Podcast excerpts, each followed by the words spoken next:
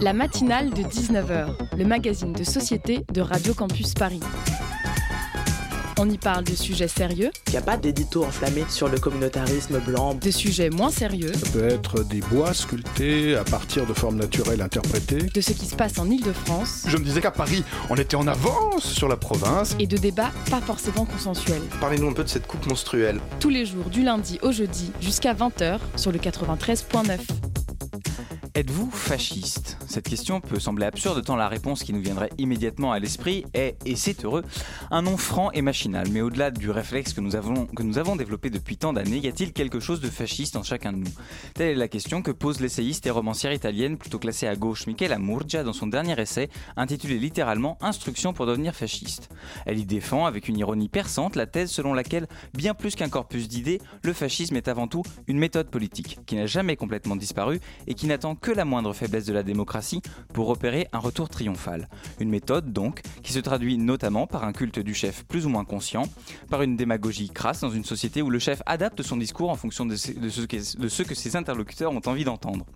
Aux pauvres, on donne les miettes qui leur permettront à peine de survivre dans le but qu'ils cessent au moins temporairement de contester la politique décidée par le chef. Aux riches, on accorde les réformes structurelles libérales qui leur permettront, sans limite et sans éthique, d'augmenter leur patrimoine.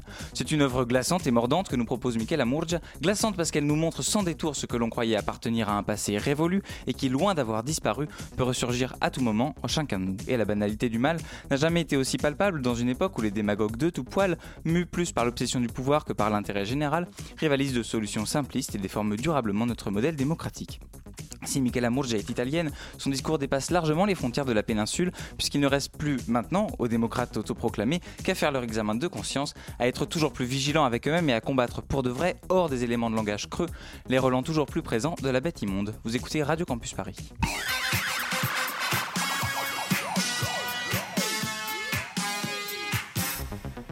Bonsoir à toutes et à tous, bienvenue dans cette matinale de 19h consacrée ce soir aux résultats des élections européennes qui se sont déroulées hier en France et depuis jeudi dans le reste de l'Union européenne. En France, le Rassemblement national a devancé d'une courte tête la République en marche, qui est respectivement à 23 et 22%. Loin derrière, on notera aussi la belle percée des écologistes qui recueillent 13% des voix. Les républicains s'effondrent à 8% et le reste de la gauche, PS et France Insoumise, se partagent les miettes à 6%. Pour comprendre les implications de ces résultats en France et au niveau européen, nous recevons ce soir Vincent Couronne, enseignant à Sciences Po Saint-Germain-en-Laye, Frédéric Seyss, éditorialiste politique à France Culture, qui sera avec nous par téléphone. Puis aux alentours de 19h40, Lucas Aubry et Pauline Le Serre de la rédaction Radio Campus Paris viendront nous livrer leur chronique. Mais tout de suite, florilège des réactions, des réactions pardon, je vais y arriver, des différents responsables politiques à ces résultats. Les anciens clivages ne sont plus, de nouveaux sont apparus. C'est sur cela qu'il faut avancer désormais l'Europe, l'écologie, la croissance, l'emploi, la justice sociale. L'extrême droite consolide ses positions et beaucoup de nos compatriotes ont le sentiment que l'heure est aux solutions de repli, aux solutions extrêmes. Ce message est fort et nous l'avons reçu 5 sur 5. Comme nous avons reçu le message de nombreux Français sur l'urgence écologique. Ce n'est pas seulement la politique ou la personne d'Emmanuel Macron qui sont désavoués ce 26 mai. C'est également l'Union européenne qui a, défendu, qui a défendu le président de la République. L'Union européenne ne peut plus ignorer l'aspiration des peuples à la protection, à la liberté et à la souveraineté. Elle doit désormais réorienter radicalement sa politique économique, sociale et migratoire. Notre groupe au Parlement européen va augmenter de 50%. On va passer quasiment de, de 52 à 75 députés. Donc l'écologie est en train de devenir le centre de gravité du paysage politique européen. En tout cas, autour des pays fondateurs, euh, France, Allemagne, Benelux. Euh, toutes les dernières semaines, on a voulu mobiliser la jeunesse pour lui dire attention, euh, ne laissez pas votre avenir, notre destin décidé par d'autres. mais vous savez, tout au long de cette campagne qu'on a démarré nous très tôt, en septembre, on a senti un excellent accueil. Et je crois surtout hmm. que euh, les instituts de sondage se sont plantés très largement euh, pendant toute cette campagne. C'est probablement une campagne assez difficile pour eux hmm. euh, à, identifier, à voir les ressorts. Mais nous, on, sentait qu'on nous, on sentait qu'on était beaucoup plus haut que ça. Vous aurez reconnu dans l'ordre les voix du Premier ministre Édouard Philippe, de Jordan Bardella, tête de liste du Rassemblement national, et de Yannick Jadot pour Europe Écologie Les Verts. Bonsoir Vincent Couronne. Bonsoir. Vous êtes enseignant en droit public à l'Institut d'études politiques de Saint-Germain-en-Laye, cofondateur du collectif Les Surligneurs, qui vérifie l'exactitude juridique des propos de nos femmes et hommes politiques. Et avec nous par téléphone Frédéric Seyss, bonsoir. Bonsoir. Vous êtes éditorialiste politique à France Culture et à Arte. Alors, euh, pour m'accompagner durant cette interview, j'accueille Linda Benchatou de la rédaction de Radio Campus Paris. Bonsoir Linda. Bonsoir. Alors pour commencer, je voudrais qu'on aborde euh, peut-être euh, la, situation en, France avant de, partir euh, plus à l'échelle européenne. La, donnée qu'on a beaucoup répétée hier, c'est celle déjà de la participation qui est en hausse, qui s'élève à, plus de 50%, ce qui en France en tout cas pour des élections européennes est assez significatif.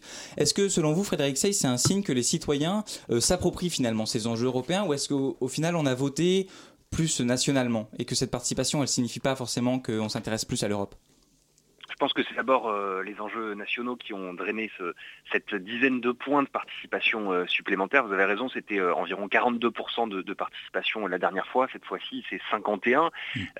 on s'en réjouit beaucoup, mais il faut bien voir quand même que ça veut dire que plus d'un inscrit sur deux, enfin environ un inscrit sur deux, un peu moins d'un inscrit sur deux, ne s'est pas déplacé aux urnes, ce qui reste un chiffre quand même très mauvais, mais effectivement moins mauvais qu'en moyenne pour ces, pour ces élections européennes. Non, pour répondre à votre euh, question, euh, clairement, il y a eu une nationalisation des, enjeux. Emmanuel Macron a dit attention, quelle image la France va renvoyer si le Rassemblement national est en tête. D'ailleurs, c'est assez rare qu'un président euh, descende dans l'arène comme ça. Il a même critiqué le bilan des députés sortants mm. du Rassemblement national en disant qu'il n'avait pas fait grand-chose.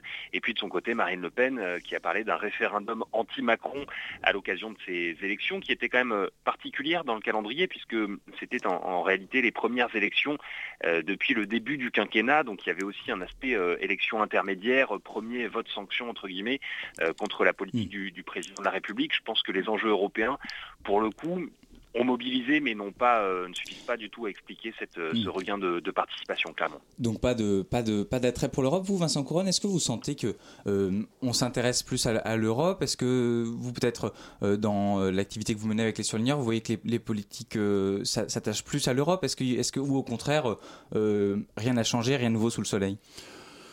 J'ai envie de dire plutôt que je ne pense pas qu'il y ait plus d'attrait euh, pour, pour les questions européennes euh, et je dirais peut-être même au contraire. Euh, et il n'y a qu'à voir le débat sur France 2, si vous regardez bien la première partie du mhm. débat, sur les six candidats qui étaient présents, trois n'étaient pas candidats pour les élections européennes, mais étaient, des chefs de, partis nationaux, effectivement. Si on regarde les programmes des, des différentes listes, une bonne partie de leurs mesures n'étaient pas réalisables, ne relevaient pas de la compétence de l'Union européenne même. Donc on voit que ces élections européennes, en France en tout cas, étaient essentiellement une opération de communication politique politique. Et puis, euh, alors si, si dans, comment dire, pour répondre plus précisément, euh, dans, dans, mon secteur d'activité qui est euh, l'université et le droit en particulier, l'enseignement, il n'y a pas de, de, comment dire, de, de, sursaut ou d'accroissement d'un intérêt pour les questions européennes. Et encore une fois, je dirais malheureusement au contraire. Alors, Monsieur Seize, euh, vous parliez justement du fait que euh, le RN a transformé ses élections en référendum pour ou contre Macron, et que d'ailleurs lui-même est entré euh, finalement dans ce jeu de cette configuration assez manichéenne. Alors, du fait de la défaite de la liste La République en marche, peut-on affirmer que les Français ont répondu non et que cette défaite est d'abord celle d'Emmanuel Macron? Euh, je dirais pas ça parce que hum, quand vous regardez un petit peu l'historique des élections européennes, c'est toujours une élection très très difficile pour le pouvoir en place parce qu'évidemment, euh, tous ceux qui sont mécontents des décisions qui ont été prises euh, depuis 1, 2, 3, 4 ans par le, par le pouvoir national ont l'occasion d'exprimer leur, leur ras-le-bol. Et finalement, les listes soutenues par le président en place font toujours des, scores assez catastrophiques en moyenne. Je pense par exemple à, François Hollande, euh, la liste qu'il soutenait en, 2014 avait fait seulement 14%, donc on est, bien loin de ce qu'a fait euh, En Marche euh, ce dimanche. en 2004, la liste soutenue par le président Chirac avait totalisé 16% des voix, donc là encore c'était plutôt une performance assez médiocre. Donc pour moi c'est évidemment une défaite, mais ce n'est pas du tout un, un, désastre pour la République En Marche, et au contraire il y a même eu peut-être un, effet de, légitimisme mm. euh, de toute une partie de la population qui euh, s'est dit au dernier moment, bah, je vais quand même euh, apporter mon soutien à, Emmanuel Macron, ou du moins il y, a, un chiffre qui est très intéressant dans, les derniers sondages qui sont parus juste avant les élections, c'est qu'il y a beaucoup de Français évidemment mécontents de la politique, mais quand vous demandez quel parti ferait mieux qu'Emmanuel Macron, et là vous apercevez qu'en fait aucun des partis n'est crédité de pouvoir faire mieux. Le, meilleur, entre guillemets, ou le moins pire, c'est le Rassemblement national qui est en tête, ce qui explique d'ailleurs mmh. son bon score, mais seulement avec 20% de gens qui partagent cette opinion, que le Rassemblement national ferait mieux, et ensuite vous descendez jusqu'à jusqu'à 10%, me semble-t-il, pour la France insoumise. Donc ça veut dire que le vote sanction a eu lieu, mmh mais qu'il a été euh, loin d'être aussi terrible que ce qu'on pensait. Et pour moi, il y a une partie de l'électorat de droite euh, qui s'est euh, déplacé pour soutenir Emmanuel Macron, notamment avec l'idée qu'il n'avait pas si mal tenu face aux Gilets jaunes, en tout cas dans cette conception politique, des, électeurs qui sont assez attachés à, l'ordre mm. et, à la liberté économique. Mais par conséquent, est-ce qu'on peut tirer des enseignements de ce scrutin au niveau national? On entendait beaucoup de, commentateurs politiques ce matin dire que, au final, c'était l'installation d'un clivage renouvelé entre, on a même le Premier ministre s'en est, s'en est, targué, de dire que maintenant le clivage c'est la République en marche, le Rassemblement national. Mais euh, si on vous entend, vous dites que euh, ceux qui disent que euh, le Rassemblement national est l'alternative ne sont pas la majorité, que au final il y a plus un, suivisme pour la République en marche qu'une vraie adhésion au Rassemblement national. Donc au final, est-ce que il y a vraiment ce clivage là qui s'est installé entre le Rassemblement national et la République en marche? Est-ce que c'est durable? Oui, oui, je pense que c'est durable. On l'a vu d'abord évidemment au, premier tour, euh, enfin au deuxième tour de l'élection présidentielle de 2017. Et si on veut remonter euh, un peu avant, euh, il était même un peu en, germe au moment du, vote sur la Constitution en, 2005, où il y avait, alors c'était plus compliqué que ça parce qu'il y avait évidemment un nom de gauche aussi, mais il y avait déjà cette euh, contradiction, si vous voulez, entre une, construction européenne qui va plus loin, une intégration européenne qui va plus loin, une ouverture euh, des marchés qui, continue et euh, une forme de volonté de revenir à, une souveraineté plus nationale et à en tout cas déconstruire l'Union européenne. Donc ce clivage-là n'est pas nouveau, mais là, quand vous regardez la carte électorale, effectivement, c'est très frappant de constater qu'en France, il n'y a quasiment que, que deux couleurs qui ressortent de cette carte électorale, alors que les électeurs avaient un choix euh, immense. Il y avait 34 listes, il y avait beaucoup, beaucoup de tendances idéologiques. Euh, mais pour le coup, il n'y a que deux couleurs. Il y a le Rassemblement national euh, sur un grand quart nord-est, dans le nord du Massif central, beaucoup dans les dom-tom aussi, le Rassemblement national, on le dit assez peu. Et puis la République en marche sur un, grand quart ouest, Bretagne, sud-ouest, Savoie et, et Île-de-France et métropole. Donc très clairement, oui, il y a quelque chose qui est en train de se passer au niveau de ce duopole. Et on voit d'ailleurs que le parti qui, qui en pâtit le plus, c'est celui qui est idéologiquement entre la République en marche et le Rassemblement national, c'est la droite, c'est les républicains qui sont euh, totalement euh, éclatés entre ces deux tendances. Et euh, un autre parti qui a fait parler de lui suite à, la suite de ces résultats, c'est Europe Écologie Les Verts, et qui a fait une, percée quand même à 13%, qui est assez, qui est pas inédite puisqu'en 2009 ils avaient déjà fait un très très bon score, même au-delà à 16% des voix. Mais là il y a quelque chose aussi qui est, qui est intéressant ils ont adopté une position. La, campagne d'Europe Écologie Les Verts était quand même assez euh, presque centriste, j'aurais envie de dire, puisque euh, il y avait euh, ces petites phrases de Yannick Jadot qui disait qu'il acceptait l'économie de marché, etc. un positionnement qui ressemble un petit peu à celui des Verts allemands, qui eux aussi ont fait une très très forte percée et qui sont la deuxième force politique d'Allemagne à la suite de ces élections. Est-ce que pour vous, ces résultats des Verts s'expliquent par euh, la question écologique en elle-même ou par ce positionnement d'une écologie un peu libérale qui est capable d'attirer plus large que le spectre euh, politique euh, classique des écologistes? Alors c'est très intéressant ce que vous dites parce que si on regarde les trois premières forces de ces élections européennes ce, dimanche, eh bien ces trois partis sont des partis qui ne souhaitent pas être classés sur l'axe gauche-droite. Euh, le Rassemblement national, évidemment, euh, depuis des années, c'est ni gauche ni droite.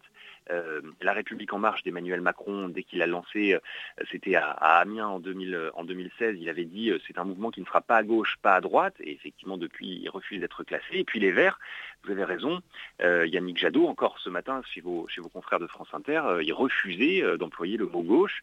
Et en gros, il y avait l'idée que l'écologie, c'était quelque chose qui allait au-delà de ce, vieux clivage, de ces vieux partis, et qui était euh, un enjeu transpartisan.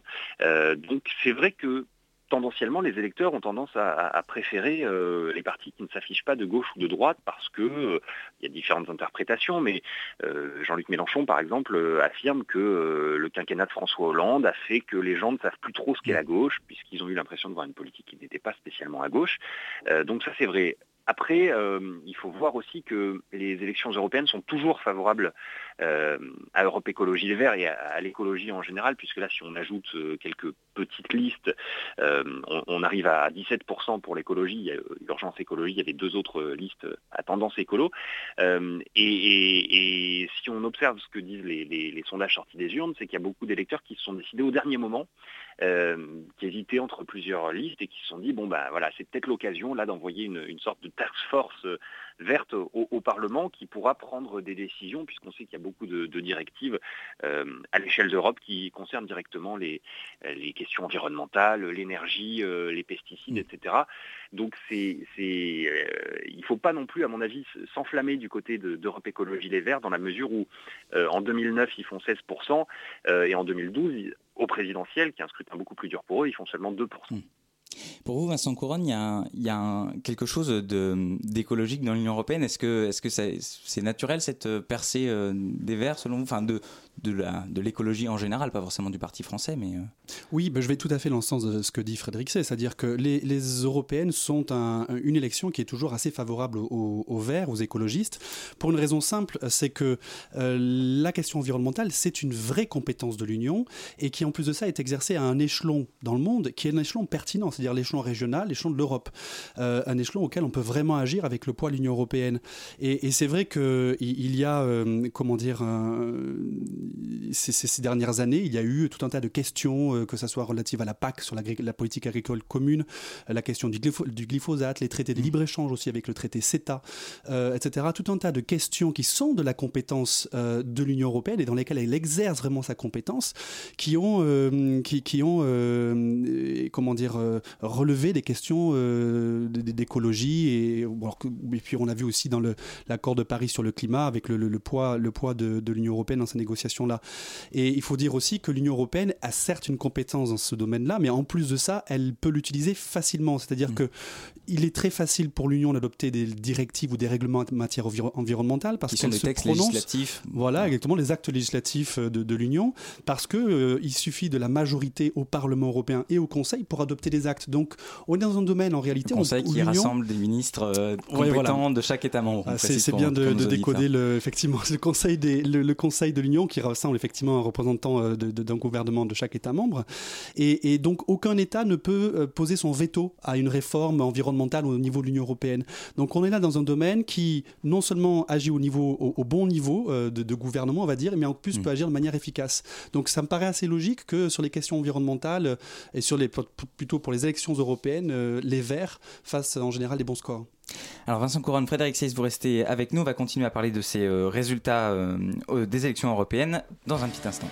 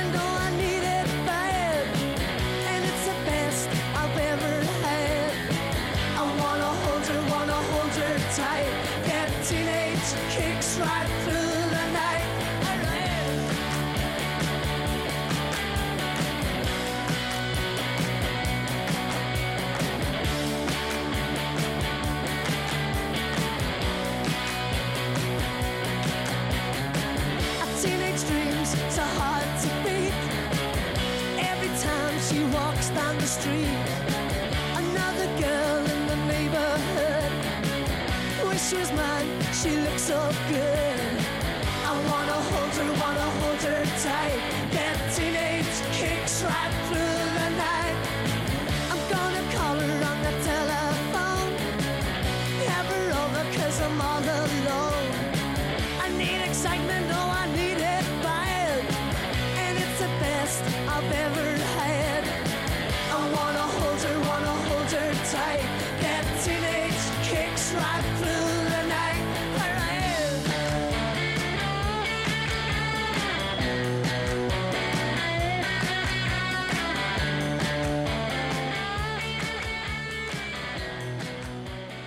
Teenage Kick du groupe The Undertones, Radio Campus Paris, il est 19h21 et vous écoutez la matinale. La matinale de 19h, du lundi au jeudi jusqu'à 20h sur Radio Campus Paris. Et nous sommes toujours en compagnie de Vincent Couronne, enseignant en droit public à l'Institut d'études politiques de Saint-Germain-en-Laye, et de Frédéric Cess, éditorialiste politique à France Culture et Arte. Euh, je voudrais qu'on aborde un petit peu maintenant l'aspect un peu plus européen de ce scrutin, puisque euh, c'est bien de ça euh, qu'il s'agit. on a commenté les, résultats français, mais les équilibres au Parlement européen ont au final peu, peu évolué un petit peu quand même, puisque les deux grands partis qui détenaient depuis 1979, donc depuis la constitution du Parlement européen, la majorité absolue, le Parti populaire européen de droite et le Parti socialiste européen, les sociodémocrates euh, de gauche ou centre-gauche, euh, non plus cette majorité absolue. Sauf qu'entre-temps, euh, le parti, enfin le, groupe politique du centre, l'Alliance des libéraux des démocrates pour l'Europe, dont que va rejoindre la majorité présidentielle française en marche, euh, c'est lui développé. Donc les équilibres au final peu bougé puisque ce qui reste prédominant au Parlement européen, ce sont euh, des forces politiques, euh, somme toute, assez pro-européennes. est-ce qu'on, Frédéric Cess, est-ce qu'on peut s'attendre à des, à, des, à des changements, à des inflexions politiques au niveau de l'Union à la suite de cette modification du Parlement européen? J'en suis pas sûr. Euh, je dirais qu'il y aura plus un changement de méthode que de, fond. Euh, changement de méthode dans la mesure où, cette fois-ci, les alliances et la majorité, euh, qui est environ à 370 sièges, pour faire adopter justement ce que vous évoquiez, les directives, c'est-à-dire les lois européennes, il faudra l'obtenir pour chaque texte de manière quasiment unique. Je m'explique. Euh, il y aura par exemple un texte sur euh, l'énergie euh, renouvelable. là, vous aurez sans doute besoin de, mettre, de vous mettre les verts dans la poche, plus les sociodémocrates, peut-être plus une partie des, libéraux.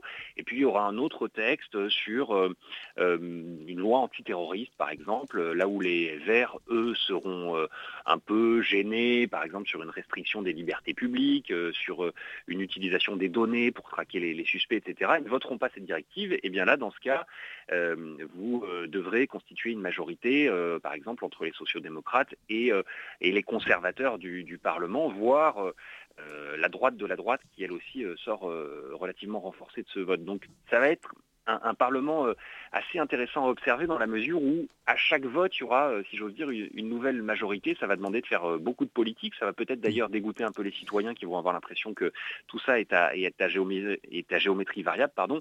Mais c'est aussi le sens du, Parlement européen qui fonctionne de manière très très différente de l'Assemblée nationale française où là, pour le coup, c'est bloc contre bloc et personne ne change jamais d'avis. Oui, alors monsieur, je viendrais vous euh, demander, euh, le Parlement européen est-il vraiment une institution euh, centrale dans le fonctionnement de l'Union européenne selon vous, monsieur Couronne? Alors oui, c'est une institution centrale, déjà parce que c'est la seule à être euh, élue au suffrage universel direct euh, depuis 1979, donc elle jouit d'une légitimité démocratique euh, qu'aucune autre institution dans l'Union n'a. Et puis ensuite parce que les institutions de l'Union, si elles sont assez différentes de celles qu'on connaît, et, ça, vient d'être effectivement souligné, malgré tout ont une caractéristique commune avec les institutions des États membres de l'Union. C'est que l'Union fonctionne un peu comme un régime parlementaire, avec ce Parlement assez puissant et qu'il est de plus en plus, qu'il n'était pas aussi autant euh, au départ, euh, et, qui va euh, pouvoir, comment dire, contrôler partiellement la Commission européenne. Et d'ailleurs, on va demain assister à des premières tractations pour la nomination du président de la Commission européenne par le, par le, voilà, par le, Conseil européen et puis élu par le, par le Parlement européen. Donc il y a une, une importance capitale de ce Parlement européen parce qu'en réalité, c'est lui qui détermine la politique qui va être menée par la Commission dans les cinq années à venir. Alors justement, le Parlement européen et son rôle central. Euh, ce qui arrive maintenant, c'est la nomination. Enfin, ce qui est vraiment là, euh, ce sur quoi le, regard se, tourne, c'est la nomination du président de la Commission européenne. Vous avez comparé euh, l'Union européenne, Vincent Couronne, à un régime parlementaire. Si on peut tirer la métaphore jusqu'à dire que le président de la Commission européenne serait presque un premier ministre de l'Union européenne, avec toutes les nuances qui s'imposent bien sûr, qui va donc être nommé à l'issue d'un processus où les chefs d'État et de gouvernement réunis vont proposer un candidat au Parlement qui va pouvoir voter sur cette tête et ses commissaires, il me semble. Euh, donc c'est un processus complexe et euh, il y avait euh, en 2014 une solution un petit peu plus simplifiée qui était ce fameux système dont on a un peu parlé, qui est celui des Spitzenkandidaten, c'est-à-dire les têtes de liste européennes, donc Manfred Weber pour le Parti populaire européen, Franz Timmermans pour le Parti socialiste européen, Margaret Vestager pour les libéraux ou Ska Keller pour les Verts, qui là c'était cette année, mais en 2014, ces têtes de liste, la tête de liste arrivée en tête était nommée président de la commission. Et euh, cette année, ce qui a aussi un petit peu défrayé la chronique, c'est que ce système est un petit peu contesté, notamment par Emmanuel Macron. Euh, Frédéric est-ce que vous pensez que le système des Spitzenkandidaten a de l'avenir et est-ce que Manfred Weber, qui aurait dû, selon ce système, devenir président de la Commission européenne, a des chances de devenir président de la Commission européenne? Pour le coup, euh, je, suis comme vous, j'ai lu euh, un petit peu euh, les, différents articles de mes confrères en poste au, Parlement européen à, Bruxelles et, à Strasbourg. il apparaît visiblement que, sa candidature est fragilisée dans la mesure où le parti d'Angela Merkel, le parti conservateur allemand, fait un moins bon score qu'attendu. Alors moins bon score là-bas, ça veut dire 28%. Euh, donc mm. voilà, ça, reste quand même euh, un, bon score vu avec nos lunettes. Mais ce, parti était tellement euh, devant, tellement hégémonique pendant, pendant plusieurs années que là-bas, c'est perçu comme mm. une, légère défiance, en tout cas de la part de l'électorat, Angela Merkel, qui est en plus dans son dernier mandat, comme, comme vous le savez.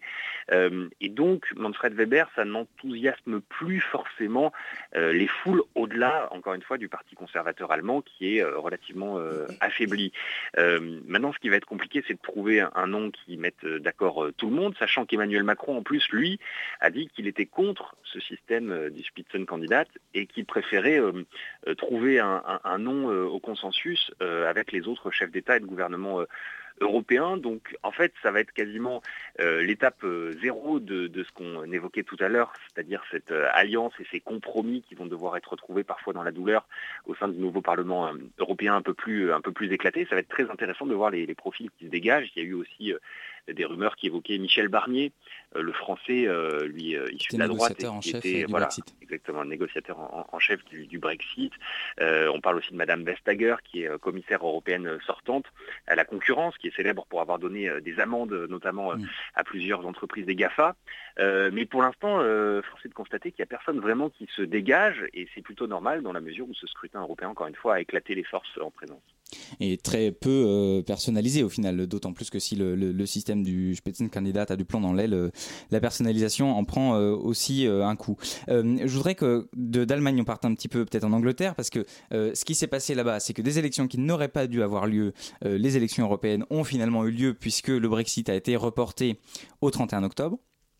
Et surprise un petit peu inattendue, euh, d'une surprise, le parti du Brexit de Nigel Farage, qui était auparavant euh, leader du UKIP, euh, est arrivé en tête avec plus de 31% des voix. Euh, selon vous, Frédéric Seyss, est-ce que ce parti du Brexit et ce score du parti du Brexit aux élections européennes peut renverser la tendance en Grande-Bretagne et redonner un élan à un Brexit qui a l'air un petit peu, lui aussi, à la peine? Oui, je pense qu'il y, a toute une partie de la population qui reste convaincue que le Brexit est une excellente chose et qui finalement a l'impression de se voir un peu voler son vote euh, depuis plusieurs mois, dans la mesure où ça patine, ça traîne. Évidemment, il y a des questions très très complexes, notamment, euh, euh, comme vous savez, la, frontière avec l'Irlande, qui, donne la migraine à tous les, mm. négociateurs. Et donc, cette partie de la population-là a eu l'occasion de pouvoir confirmer qu'elle était persuadée que, ce vote-là était, était légitime, et surtout contrairement à parfois ce qu'on a dit, à mon avis, un peu rapidement, euh, qu'il n'y avait pas euh, simplement l'effet de mensonges, d'exagération, d'artifices de communication qui aurait convaincu euh, des électeurs totalement stupides et totalement naïfs de voter pour le Brexit, qui s'en seraient ensuite totalement repentis. Je pense que ça a existé sans doute pour, pour une partie de l'électorat, mais, mais bien moins que, ce qu'on a dit. Et, et c'est pas illogique que ces électeurs-là le, le confirment dans les urnes pour cette élection européenne. Après, ce qu'il faut voir aussi, c'est que le camp entre guillemets pro-européen était assez éclaté et, assez, et assez peu clair, puisque au sein du Parti conservateur, il y avait un peu des deux tendances. Il y avait des gens qui voulaient rester, des gens qui voulaient partir. Parmi les gens qui voulaient partir, il y a des gens qui voulaient vraiment claquer la porte, d'autres qui voulaient négocier. Donc finalement, le Brexit Party était le seul à offrir vraiment une ligne politique absolument mmh. transparente, absolument claire sur ce sujet. Merci beaucoup Frédéric Seyss d'avoir été avec nous par téléphone. Je rappelle que vous êtes éditorialiste politique à France Culture et Arte. Vincent Couronne, vous restez avec nous. On va entamer la troisième partie euh, de cet entretien euh, consacré aux élections européennes, juste après une courte pause musicale.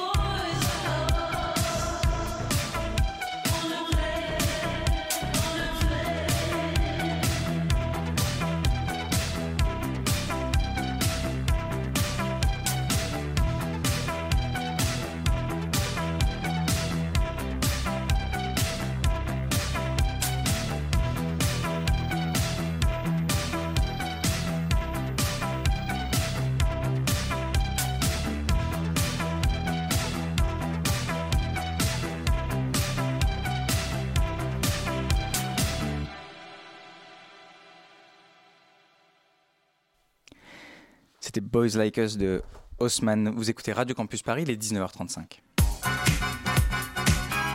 la matinale de 19h, du lundi au jeudi jusqu'à 20h sur Radio Campus Paris.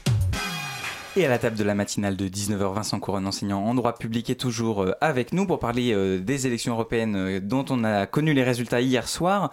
donc on a parlé de ce Parlement européen qui a été renouvelé par les élections qui se sont tenues à la fin de cette semaine. mais la prochaine étape, donc c'est la Commission européenne, nommée cette future Commission européenne, qui est une sorte d'exécutif, un peu de gouvernement de l'Union européenne, avec un président qui va faire, je pense, parler de lui ces élections au Parlement européen, vous avez dit tout à l'heure que le Parlement avait un rôle central dans la mesure où il pouvait voter pour ou contre la Commission. Il devait donner sa confiance à la Commission. Mais les commissaires européens sont quand même nommés par les gouvernements, un par euh, État membre. Jusqu'à présent, c'est comme ça que ça fonctionne. Donc, est-ce qu'il n'y a pas euh, est-ce qu'il y a peut-être euh, on surestime peut-être l'effet ou l'impact du Parlement sur la nomination des enfin, sur la nomination des commissaires et sur la composition de la Commission? Et donc à la fin mmh.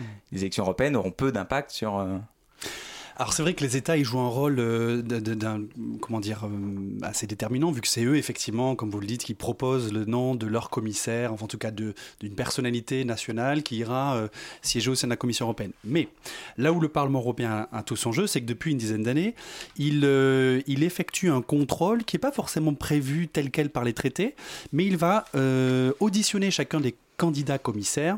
Et il va contrôler le fait que, il va contrôler plusieurs choses. Il va contrôler que le commissaire déjà il est compétent sur la matière euh, pour laquelle on, il est pressenti euh, pour, pour son portefeuille.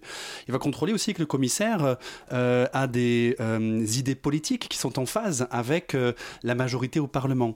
Et, il va contrôler également aussi que le commissaire eh bien, a, des convictions européennes qui ne sont pas antagonistes avec là aussi la, majorité du Parlement. Et on a vu en fait ces dernières années un Parlement qui a pris un pouvoir extraordinaire sur la nomination des, commissaires et même sur l'attribution de leur portefeuille. Euh, et on a même vu des candidats commissaires euh, refuser, renoncer, euh, parce que tout simplement ils avaient leur audition devant le, Parlement, c'était mal passé. Il y a le cas un peu ancien de Rocco Buttiglione que Berlusconi avait, avait nommé et que le Parlement européen a rejeté tout simplement parce qu'il était beaucoup trop, même on pourrait pas dire conservateur, on pourrait presque même dire réactionnaire, vu qu'il considérait que les femmes c'était fait pour rester à la cuisine et, faire, et faire la à l'époque de l'Alliance Ligue du Nord avec Forza Italia. exactement. Voilà la, belle époque de la, droite italienne. Euh, voilà. Donc et, lui, il a dû renoncer tout simplement parce que le Parlement européen a dit non, c'est pas possible. Euh, Catherine Ashton, qui était censée être l'équivalent d'une ministre des Affaires européennes, qui a été la première, elle a dû repasser son oral devant le Parlement européen parce qu'au premier oral, le Parlement européen a dit désolé, vous ne maîtrisez pas assez les dossiers, donc on vous donne une deuxième chance, mais si vous ne réussissez pas, on met notre veto. Ah oui. Donc euh, il y a un vrai, un vrai, euh, et, euh, et, puis si je peux juste ajouter une chose, en 1999, le Parlement européen a renversé la Commission européenne dirigée par Jacques Santer, Commission européenne qui a dû donc démissionner en bloc. Euh, voilà, donc ça, il y a vraiment une vraie influence du Parlement européen, une influence politique sur la Commission. Alors, Monsieur Couronne, euh, l'extrême droite a connu euh, un bon score, hein, mais elle est divisée en trois groupes, trois sous-groupes parlementaires, si je puis dire. quel, doivent, quel poids peuvent avoir ces partis finalement, et est-ce que leur victoire n'est pas simplement symbolique? Oh, euh, elle n'est pas symbolique parce que quand on a plus de députés, forcément, on a plus de temps de parole et donc on a plus de visibilité, etc. Donc euh, ça, ça c'est certain. En revanche, là où vous avez un peu raison, c'est qu'ils sont effectivement divisés en trois groupes. Ils, seront environ 150 au total, hein, mais divisés en trois groupes, ce qui fait que euh, ils vont pas pouvoir agir de manière euh, coordonnée. Surtout et pardon, surtout qu'ils ne sont pas forcément d'accord sur tout. Ils sont, ils sont opposés, ils ont des oppositions viscérales sur des sujets comme les liens avec la Russie, sur les questions économiques, etc. Et donc euh, il y a, euh, il y a des, c'est absolument irréconciliable. Donc on sait que ces trois groupes euh, devraient, sauf, sauf cas exceptionnel, mais devraient rester trois groupes distincts. donc que ces groupes, chacun d'entre eux séparément, soient plus nombreux à l'intérieur, oui, ça va leur donner plus de poids, mais c'est vrai qu'au final, ça ne va pas changer radicalement la chose, la donne au Parlement européen. Et quels sont, pour finir, un petit peu les, défis auxquels euh, vont être confrontés dans les prochains mois, euh, dans les prochaines semaines, dans les prochaines années, euh, les institutions européennes qui viennent, qui vont être amenées à, se reconstituer? Vaste sujet. Euh, bon, il y a le défi environnemental, ça, évidemment. il y a le défi environnemental, ça, ça c'est évidemment, et c'est celui probablement qu'elle peut relever le plus facilement, paradoxalement, euh, surtout quand on voit l'ampleur du défi. Mais euh, l'autre défi, c'est achever la construction de la zone euro aussi. ça va être de finir l'union bancaire, d'assurer un vrai budget de la zone euro. et ça, c'est un, un, défi de taille parce que plusieurs économistes commencent à, à tirer la sonnette d'alarme en disant qu'une autre crise est à venir. Euh, est-ce qu'elle va venir ou pas? On ne sait pas, mais c'est toujours bien d'être prêt. Je ne sais pas mm. si vous serez sans doute d'accord avec moi. mais vous prévenir euh, que guérir. En tout cas, on a, compris euh, le message. Merci beaucoup, Vincent Courant, d'avoir été avec nous dans la matinale de 19h. Je rappelle que vous êtes donc enseignant en droit public à l'Institut d'études politiques de Saint-Germain-en-Laye et que vous avez cofondé le collectif Les Surligneurs qui fait du fact-checking juridique, si on, si on peut dire, des déclarations des femmes et hommes politiques. Vous écoutez la matinale de 19h, toujours sur le 93.9 et dans un petit instant, on retrouvera la chronique de Lucas Aubry. Ce sera juste après cette courte pause.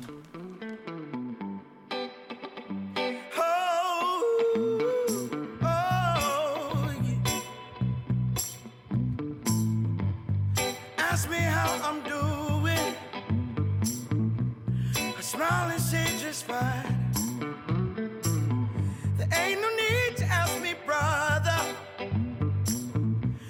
Been doing to pass the time.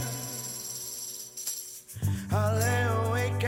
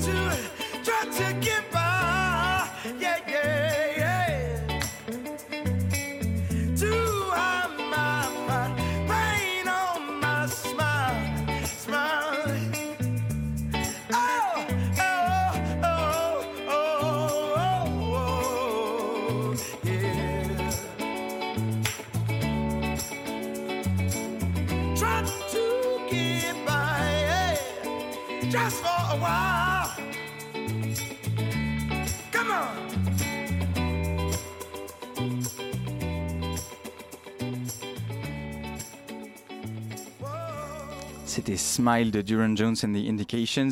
Il est 19h44 et vous écoutez la matinale.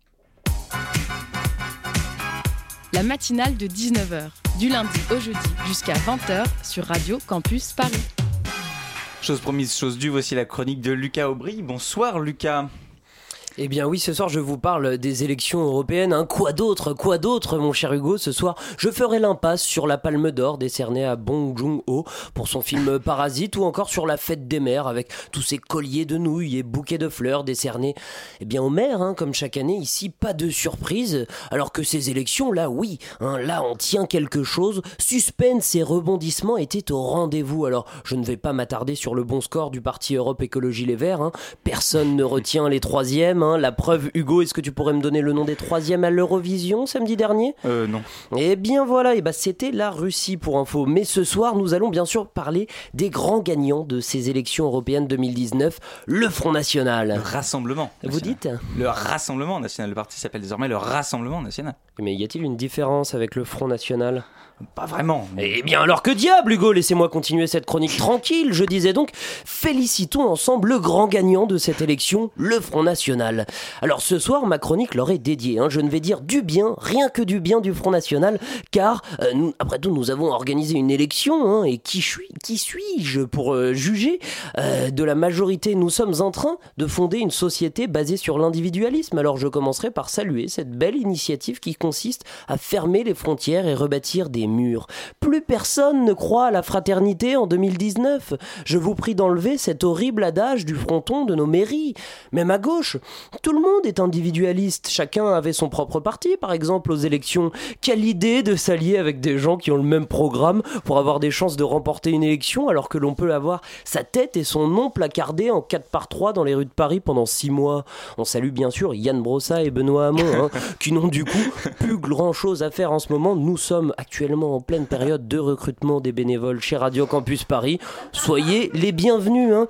Deuxième highlight hein, de cette grande soirée Rassemblement National, leur député Gilbert Collard a réalisé un grand rêve de gosse pour moi. Il a insulté Daniel Cohn-Bendit, qui n'aurait pas envie d'insulter Daniel Cohn-Bendit, certainement le plus grand traître de notre histoire politique récente. Faux cul, vieille guenille, lui a-t-il asséné après que Dany le Rouge lui ait demandé poliment de, je cite, fermer sa gueule, connard.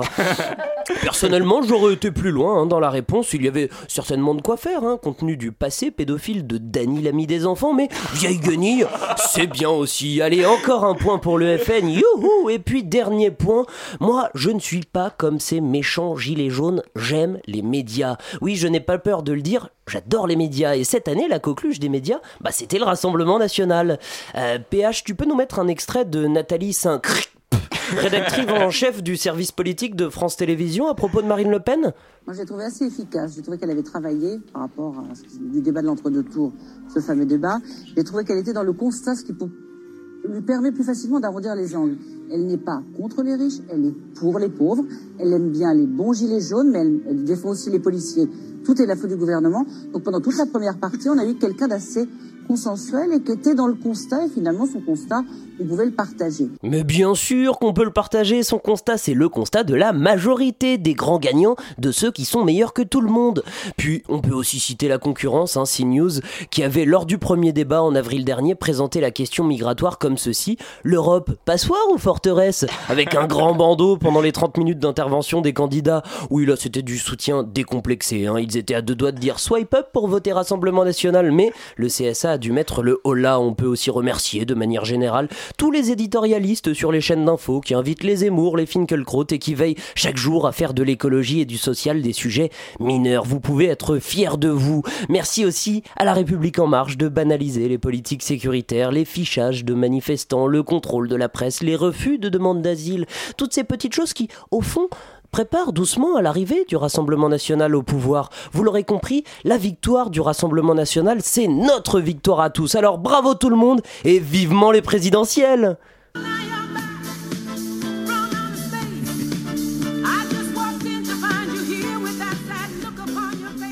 Merci Lucas pour cette chronique et en effet, vivement les présidentielles. Peut-être que Dany Le Rouge sera candidat. Ouais. En attendant, il est 19h49 sur Radio Campus Paris. La matinale de 19h, du lundi au jeudi jusqu'à 20h sur Radio Campus Paris. Et c'est l'heure de la chronique de Pauline Le Serre, aussi de la rédaction de Radio Campus Paris. Bonsoir Pauline, de quoi vas-tu nous parler ce soir? Eh bien Hugo, de l'air en général. Alors de la pollution atmosphérique d'accord, mais aussi et surtout des qualités physiques que possède le gaz.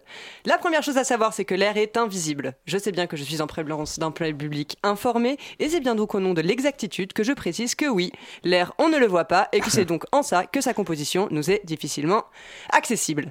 Si on sent bien qu'il y a quelque chose qui retient les pigeons au-dessus de nos têtes et les empêche de tomber droit sur les trottoirs, qu'il y a bien quelque chose qui transporte la fumée du barbecue depuis le barbecue jusqu'à nous, nous sommes quand même tous assez démunis, il faut le dire, face à ce petit problème d'invisibilité. Écoutons plutôt cet extrait qui en atteste.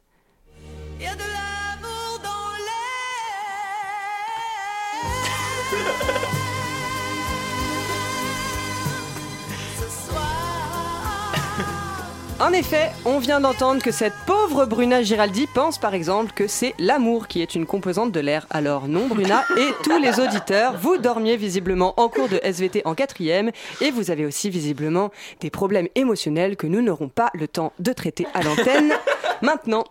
Rapidement donc pour Bruna Giraldi et pour les autres, je fais l'inventaire de l'air de Paris qui est composé du coup, comme tous les autres airs, de diazote, de dioxygène, de dioxyde de carbone, de gaz rare, de pollen, de poussière et de particules fines. Nous allons prendre ici le cas des particules fines car c'est une chronique inquiétante. Rejetées normalement, notamment par les moteurs diesel, les particules fines sont, grâce à leur taille fine, suivez-moi, susceptibles d'aller au plus profond des poumons, de traverser la fine membrane pulmonaire et de rejoindre rapidement d'autres parties de l'organisme. Vu que quand on déploie un poumon sur lui-même, on a une surface de la taille d'un terrain de volleyball en contact avec l'air, on peut dire rationnellement que c'est l'organe le plus exposé aux maladies environnementales et notamment celles provoquées par les particules fines.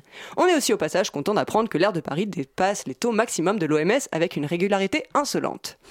Voilà, que faire avec toutes ces informations? Avec celles que je viens de vous donner, nous sommes typiquement dans un discours qui, par sa composition intrinsèque, interdit l'action impossible après écoute de prendre position sur ce qu'on préfère. Sortir dehors, se faire enfumer par des vieilles Vespas de connards, rester dedans et perdre des neurones à cause de la composition de nos produits d'entretien ou retenir sa respiration jusqu'à mourir d'étouffement. Rien n'est bien et tout est nul. Le choix est infaisable et ne propose que d'attendre dans une chambre au volet à moitié ouvert la mort en pleurant très doucement pour ne pas réveiller les voisins. Je vais faire la traduction en simultané du prochain extrait musical.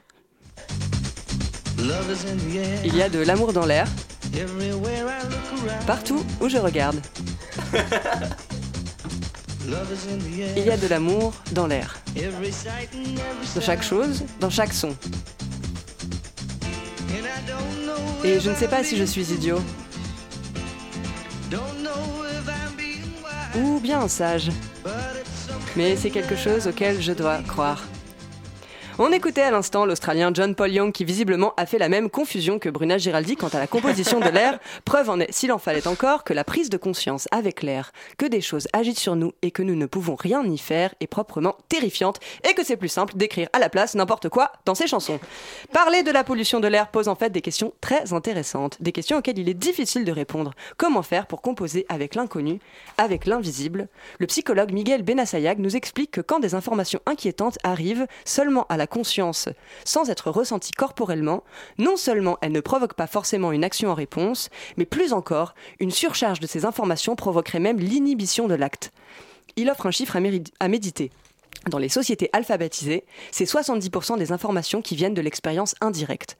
Dans notre société digitalisée, le chiffre monte à 90% de l'information qui vient de l'information indirecte. Exemple d'info indirecte, je sais que la pollution de l'air tue, mais je ne le sens pas.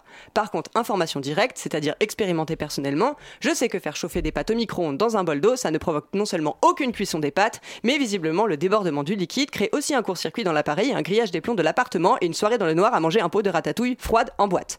Pour Miguel Benassayad, plus on baigne les gens dans les menaces et moins ils bougent. Ce qui fait que nous vivons dans un monde où plus les dangers grandissent, plus l'impuissance à agir aussi. Conclusion, il faut proposer les informations autrement, il faut écrire une autre histoire du rapport à nos corps, aux informations et au monde, qui permet de ne plus être à la fois inquiété par le manque et par la présence de l'air. Et ensuite, il faut construire ce monde, il faut trouver comment parler, comment continuer à faire une participation enthousiaste au grand drame de l'univers. Ne nous pouvons pas avoir trop peur de l'air, car vous l'avez compris, c'est trop grave. Merci beaucoup Pauline pour cette chronique. La matinale de 19h est terminée pour ce soir. Dans un instant, c'est scène ouverte.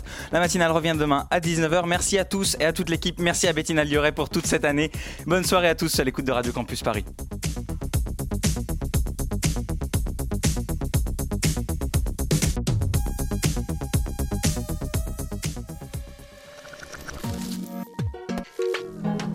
Radio Campus